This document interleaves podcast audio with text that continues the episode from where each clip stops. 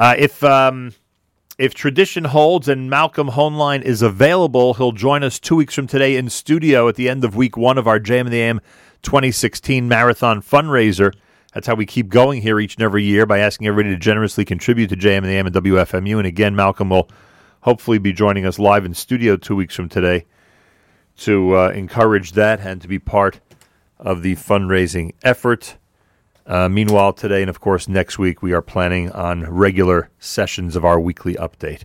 Malcolm Hoenlein is Executive Vice Chairman of the Conference of Presidents of Major American Jewish Organizations, joins us for the weekly update. He's actually back from the Holy Land. Mr. Hoenlein, welcome back to JM in the AM. Yes, thank you. You remember what these shores look like, huh? Very familiar. yeah, I guess so after all these years. Um, and I hope the journey was uh, was one of great accomplishment. I'm sure it was. I- will start with this. Oh, and I have to congratulate the uh, gentleman from Kenya who won the uh, Tel Aviv Marathon earlier today. That's right, in Israel. Now you know we've made it, Malcolm. There are marathons in major Israeli cities, like any other any other big city around the globe. Now you know that Israel has made it. Well, the president of Kenya was there uh, last week for three days in a very important state visit.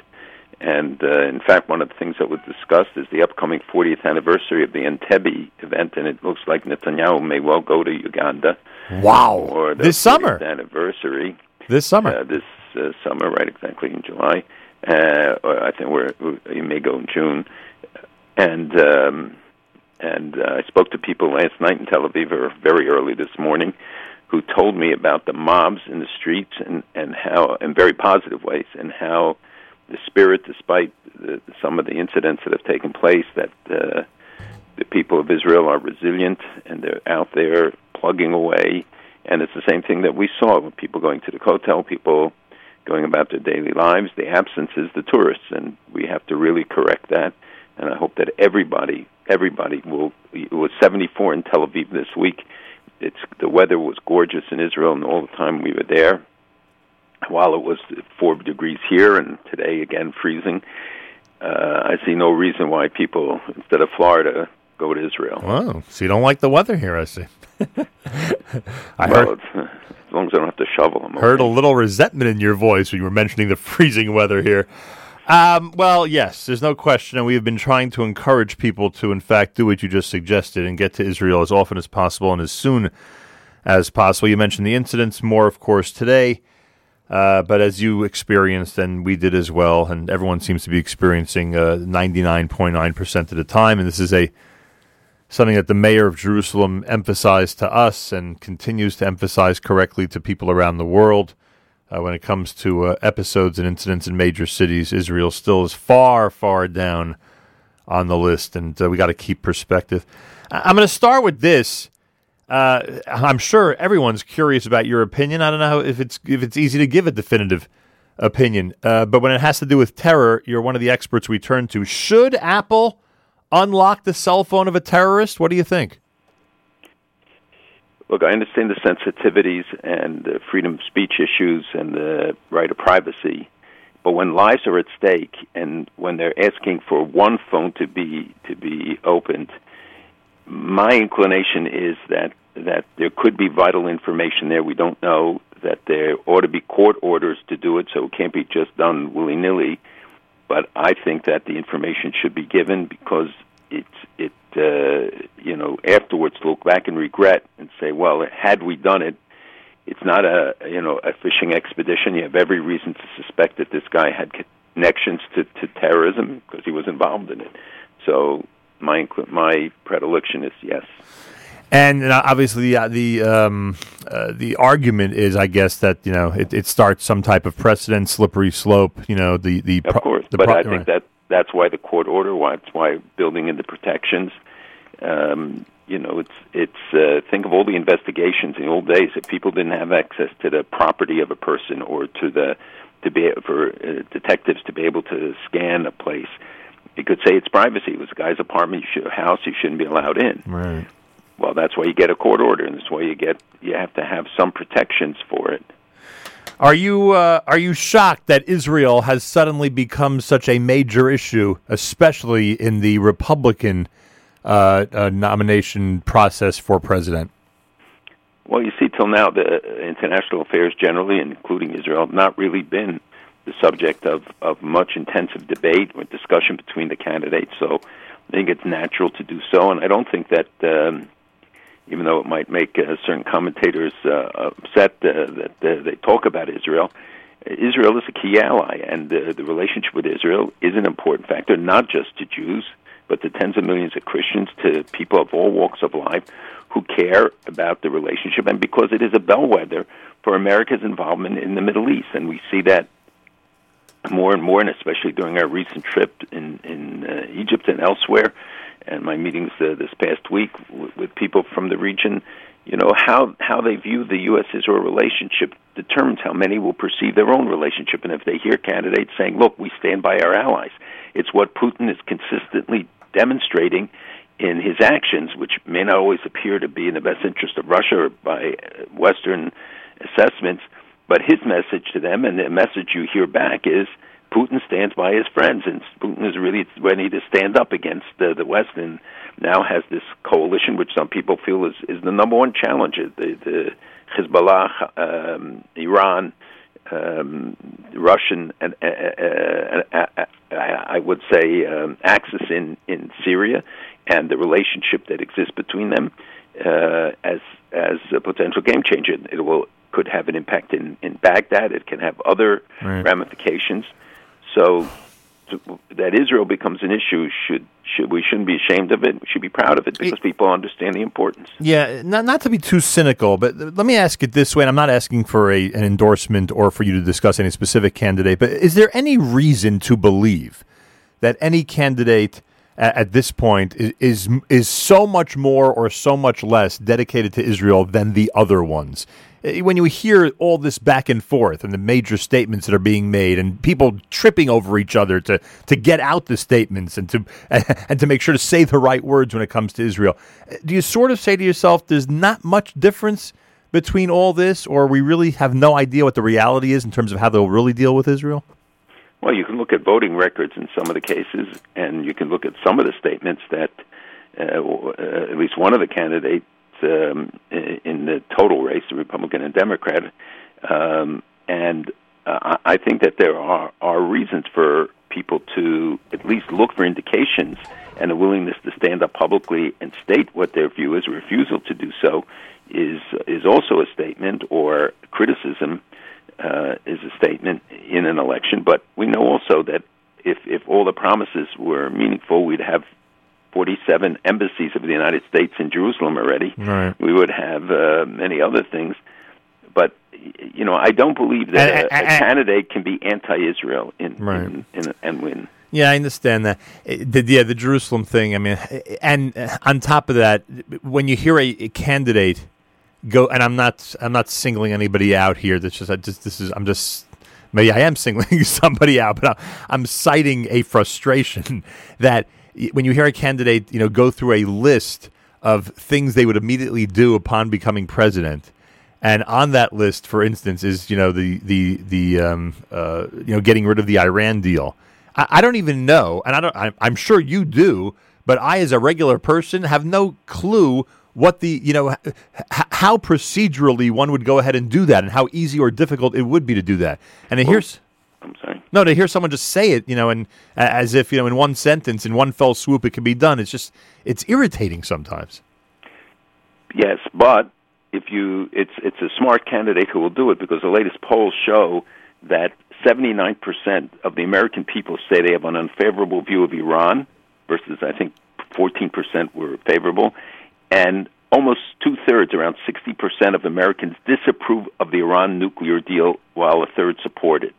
So it is not an unpopular thing to do legally because, and I, I said this and it made a headline in a lot of places when I said that the, in Israel that the next president may not be bound by it. It was in response to a question right. because it was never voted on by the Senate, and it was it's not a treaty. The next president may not be bound by it, but right. to undo it will be difficult once you know that the Europeans and others will be so committed to this and have made deals, and because their financial interests but you should know that the deals are not flowing the way that people thought. The There's a, a lot of the banks are, are not involved, and you see how Iran today is is involved in all sorts of activities that are going to alienate more and more support and uh, undermine the confidence in this deal, not only because of their activities in the nuclear uh, sphere, but look at the the announcement this week that uh, that they're paying money to the Palestinian terrorists, right. and that every family uh, of a, of an attacker gets, uh, I think, seven thousand dollars, and if their house is destroyed, they get thirty thousand dollars. Right.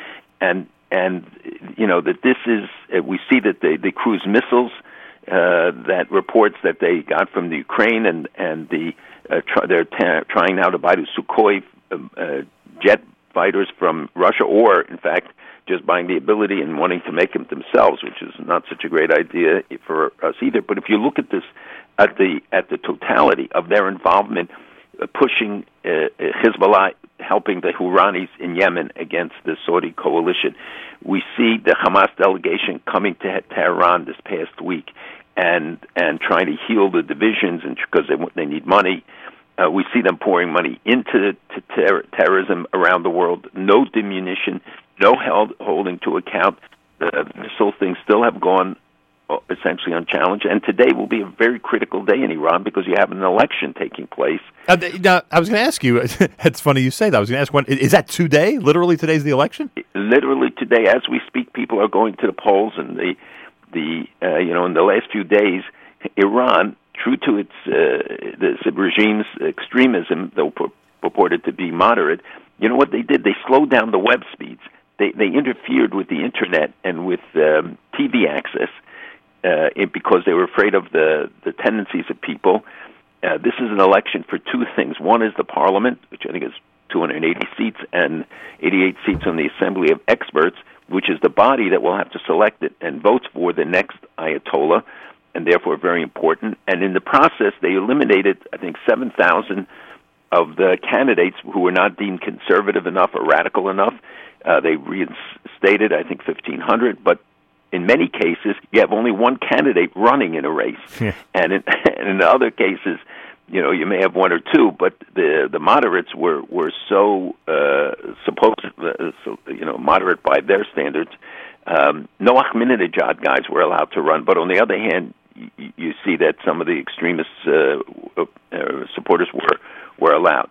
And what what is what I hear is that the turnout in some of the areas, like in northern Tehran, is high, which is a protest vote against the the government Whereas in the poor areas where they where Ahmadinejad and others used to draw their support, the frustration levels are so high, the economic failure and and corruption and other things that they see, people are staying home.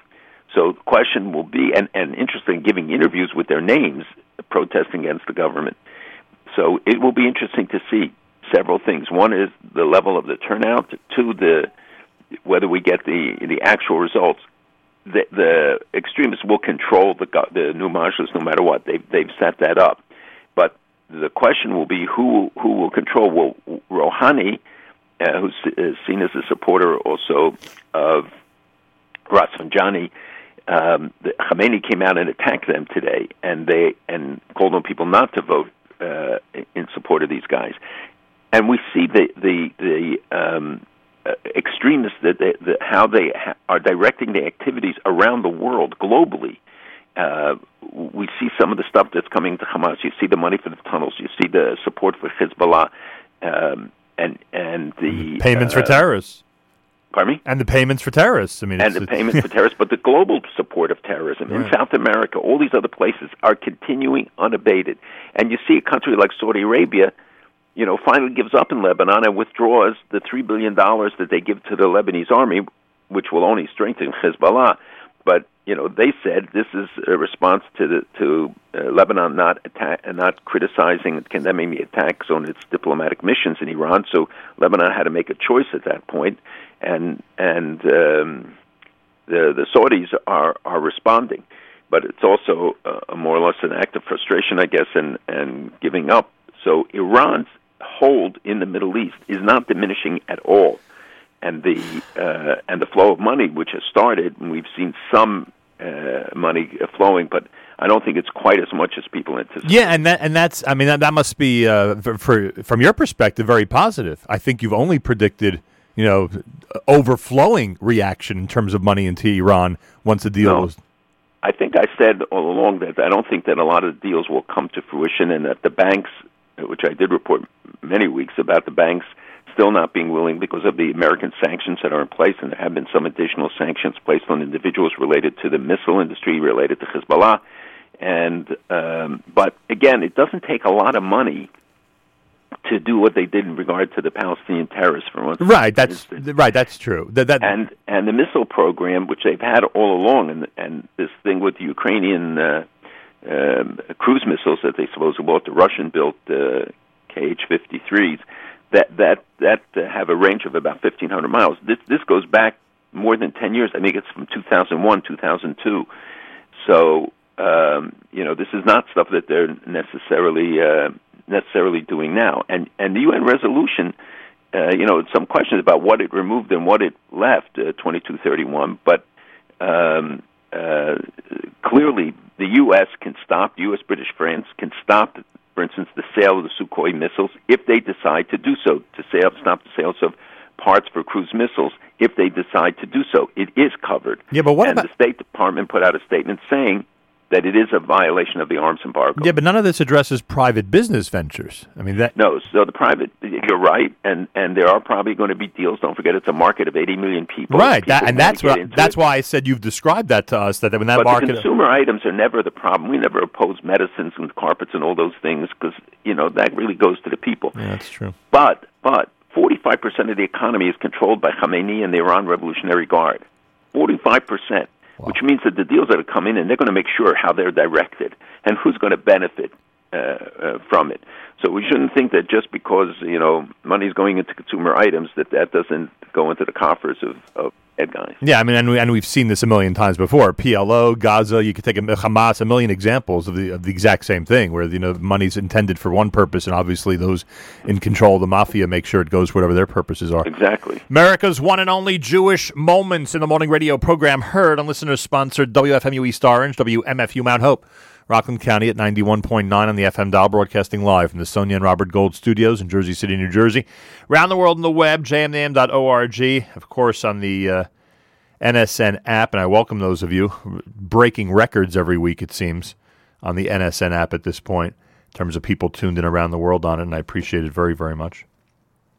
What do you think of this uh, topic last night that came up about, uh, you know, obviously we're concerned about terror coming in from the south and other concerns as well when it comes to the Mexican border, but but terror coming in from the north on the Canadian border? What do you think of that whole issue? Well, you know, Hezbollah established, and if you remember, maybe 10 years ago or more, we talked about this on the air, and I said that, that Hezbollah's biggest presence at that time outside the Middle East was in Canada, it was around mm. the Toronto area and elsewhere. And in those days, we were talking about much, much smaller numbers than we're talking about today. Today, uh, Hezbollah's activities in South America, so the threat is in Mexico is the closest one, but they are operating all over South America. 30,000 at least Iranian agents. They've double, they've opened, I think, 90 cultural centers, which are bases of operation, et cetera. So the threat from the south is very real, and I think will will grow, and will be a big focus in this year, the year ahead. And I said uh, at the speech last year that in uh, into the community that this is something you better watch because that's going to be a new base, and we see it, it, it coming to fruition. And by the way, for another prediction, watch ter- uh, piracy in the Mediterranean, which we'll come back to.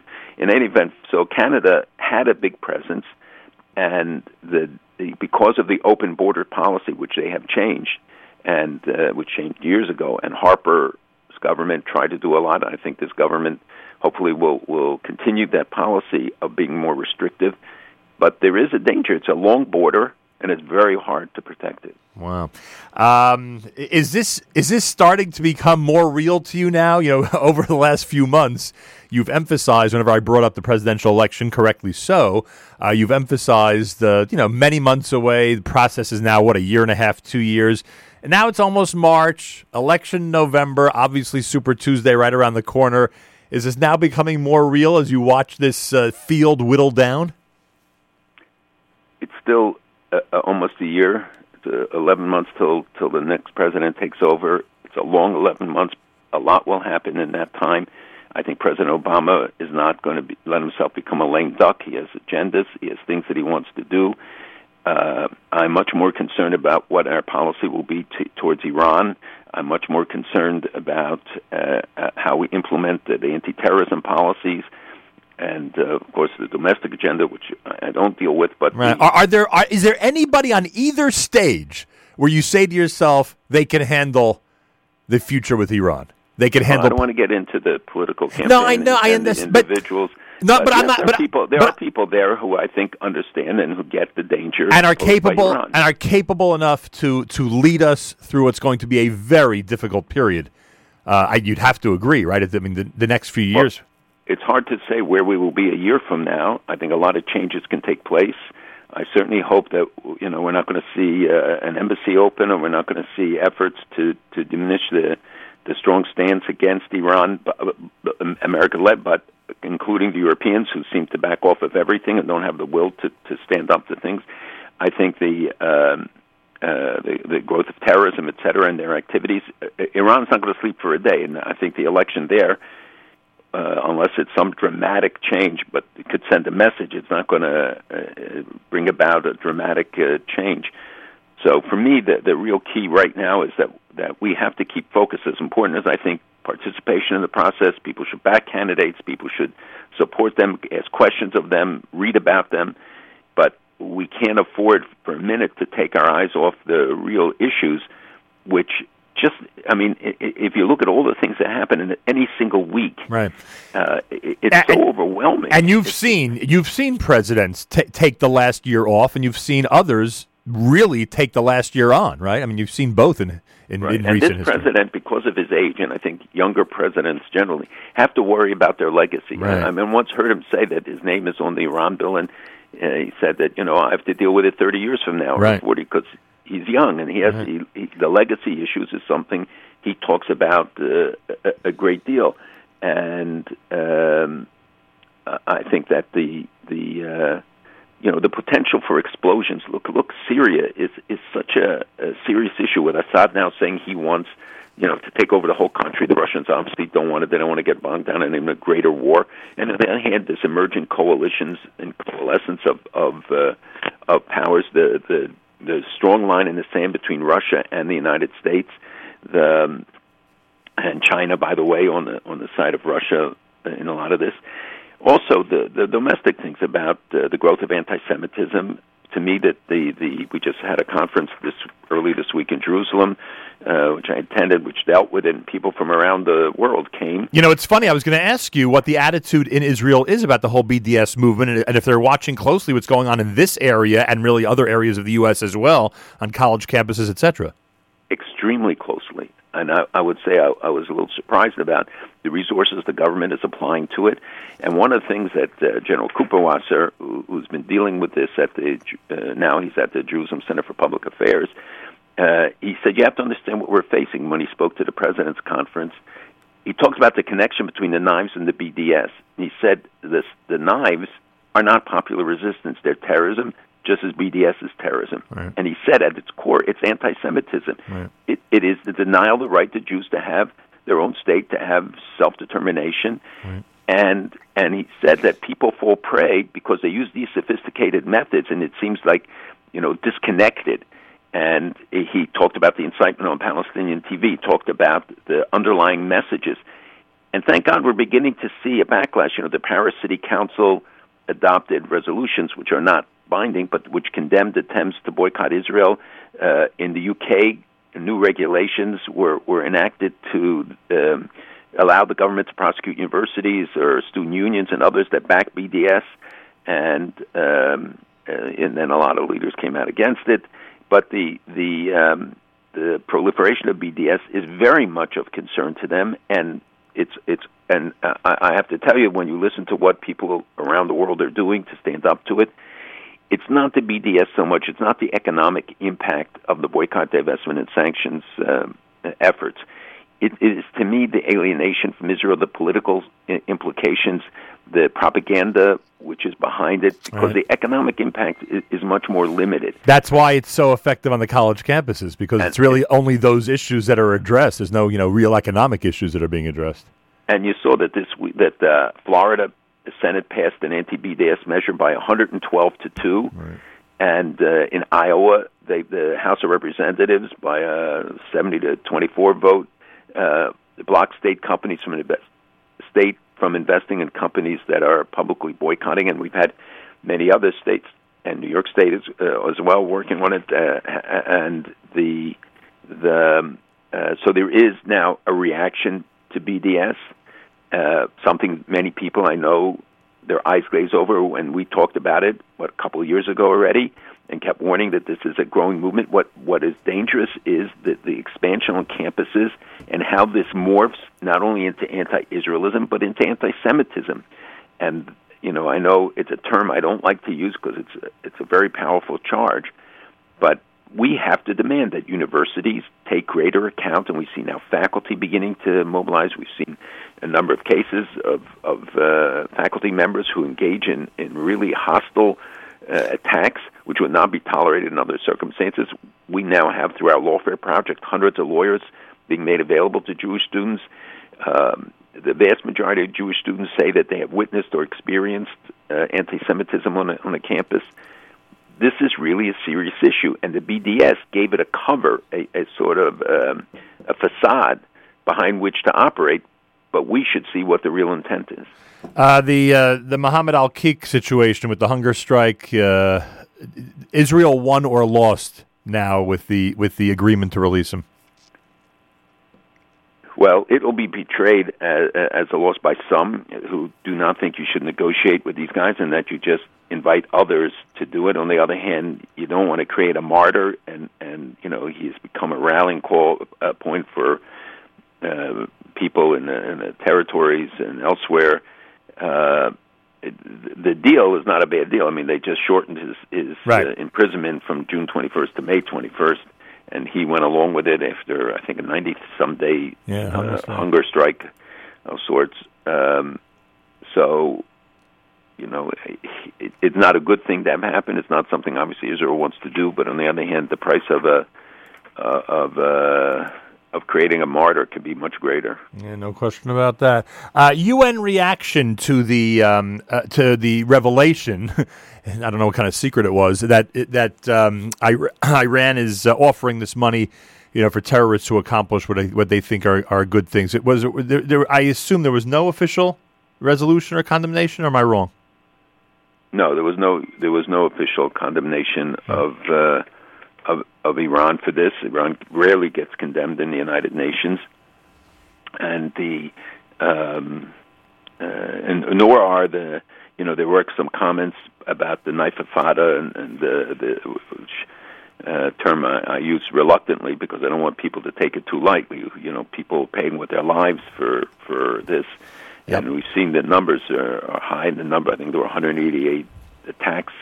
Uh, and uh, many others that, thank God, the vast majority of them are thwarted and and uh, and don't take place.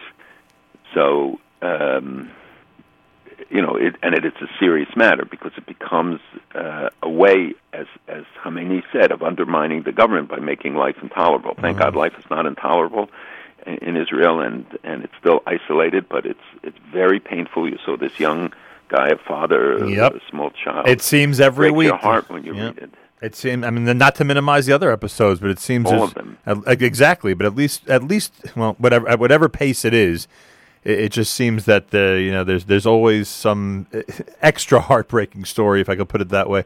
Uh, not that one is more heartbreaking than the other. Uh, New York Times Prime Minister Netanyahu has long counted his British counterpart David Cameron as a staunch friend in the shrieking world of dependable allies. I like the way they put that. Yet that did not prevent Netanyahu from responding sharply Thursday to Cameron's stinging assertion that he found Israel's effective encirclement of East Jerusalem and the extent of its construction in that contested territory, quote, genuinely shocking. My friend David Cameron, who's undoubtedly a friend of Israel, seems to have forgotten a few basic facts about Jerusalem. Is Cameron still a friend or is he more of a foe? I don't know where you draw the line between friend and foe, but the the, the question is whether he's really informed.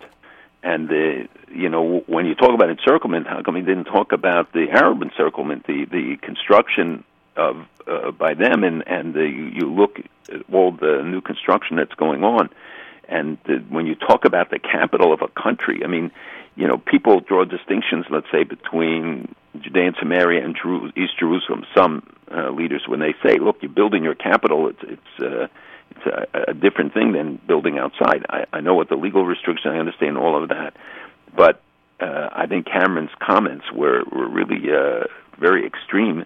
And because he was a friend to do that, he, did he speak to the prime minister first? Did he find out what the real nature of it is? He didn't visit there and make a tour around it to find out. So how did he get the information? Who fed him this stuff? And and uh, the truth is that a lot of the construction that we read about hardly takes place. You know, I, I looked into the. Um, you remember uh, when Biden visited, there was an announcement of a uh, new development in uh, Ramat Shlomo, I think it's called, and not one thing has happened since then. Yet we paid such a heavy price at PR, and the insulted vice president, not insulted, was a low-level official made an announcement till now, and now the vice president is likely to be visiting again, uh, hopefully without any announcements at the time, that, uh, that nothing was built.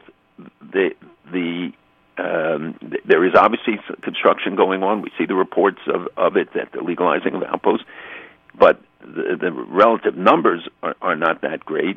And you know, countries have uh, their understanding under international law, their interpretations, whatever. But I think Cameron would have been wiser to talk to Netanyahu and if so, and if he could not justify what he was doing, then he has a right to say, express his view. Does he have a lot of pressure at home? We we, we always are curious about you know European countries and uh, you know the people within those countries uh, if they're uh, if, if they're influencing their leaders when it comes to Israel. Does he have to play to that crowd? Is that one of the reasons why he may have gone out of his way to uh, to condemn the encirclement? absolutely, there are uh, forces there, and as you know, some of his opposition are are not very friendly to Israel, and the um, although that the polls show that support for BDS, for instance, is is very low. Uh, but support for the Palestinians is greater than support for Israel in England by a couple percentage points.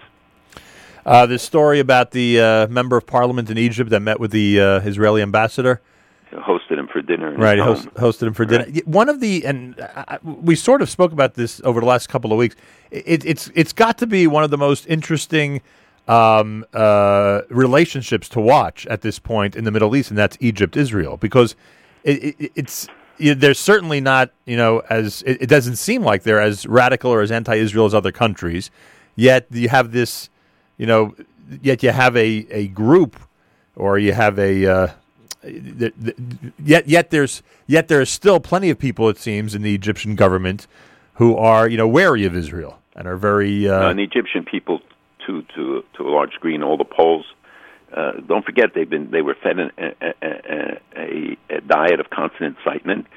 I cited to you that for the first time they have new textbooks. Right. I think I mentioned last week yeah. that that acknowledge the peace treaty and say that the state of war ended. This is a dramatic to me a really dramatic change in in uh, uh, in, in the country uh, that they allow it, but also pretty dramatic, frankly, was that President Sisi met with us for when we were there two right. weeks ago uh, for two and a half hours. But more importantly, or as important, uh, in terms of public perception, is he, he he invited us to a picture, a group picture with him, and he put it out. His office put out the picture, and it's on his Facebook page and the Muslim Brotherhood attacked him as Sisi the Jew, and et cetera.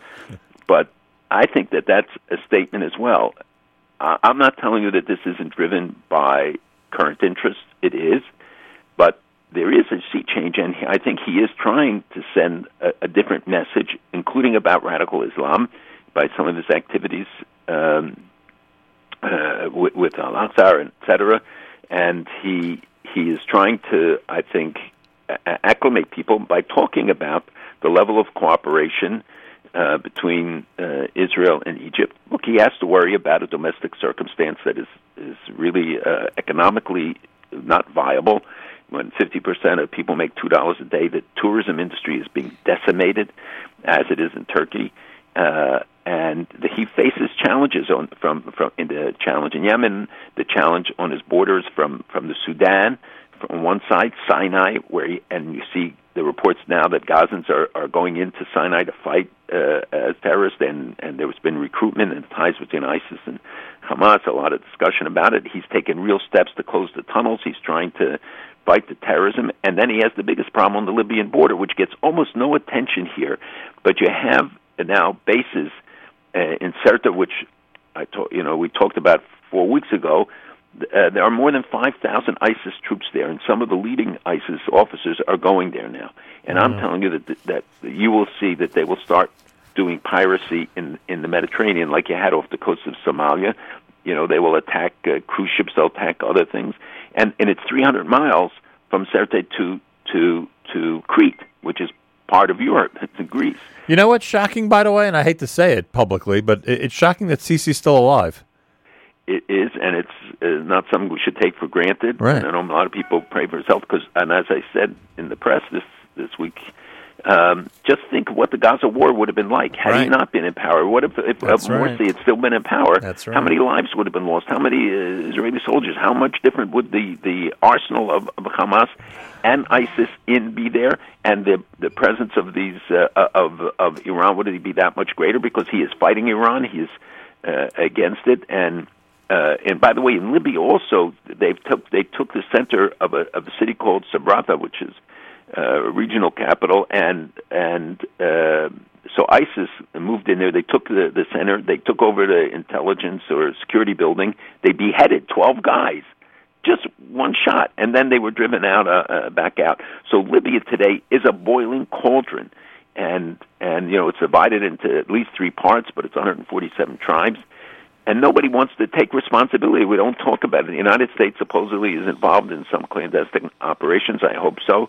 I hope that will be expanded because uh, Libya will, will will greatly affect Egypt's security, Tunisia's security. This is again a cancer that spreads the instability there, and from there into Africa. Uh, all of these things, and when we met meet African leaders, I mean, they're they're apoplectic about the dangers that comes from this. And I'm sure Israel is watching it very closely, as they are everything else 360 they, and degrees they are building ties in Africa. They are working with every day. And and uh, President Sisi said to us, if if uh, when Sadat came 40 years ago, no one could have imagined that we would have this level of cooperation, and coordination with Israel. That's true and and uh, that thousand Egyptian tanks go into the Sinai and Egyptian warplanes fly every day along the border of Israel, and nobody has to worry about a stray right. bullet. All right, oh, we got to continue next week. Thank you. God Sorry. willing. God willing is right. There's so much to do. Have a wonderful Shabbos. We'll speak again next week. Malcolm Hoenlein is Executive Vice Chairman of the Conference of Presidents of Major American Jewish Organizations. Unbelievable, I'll tell you. Uh,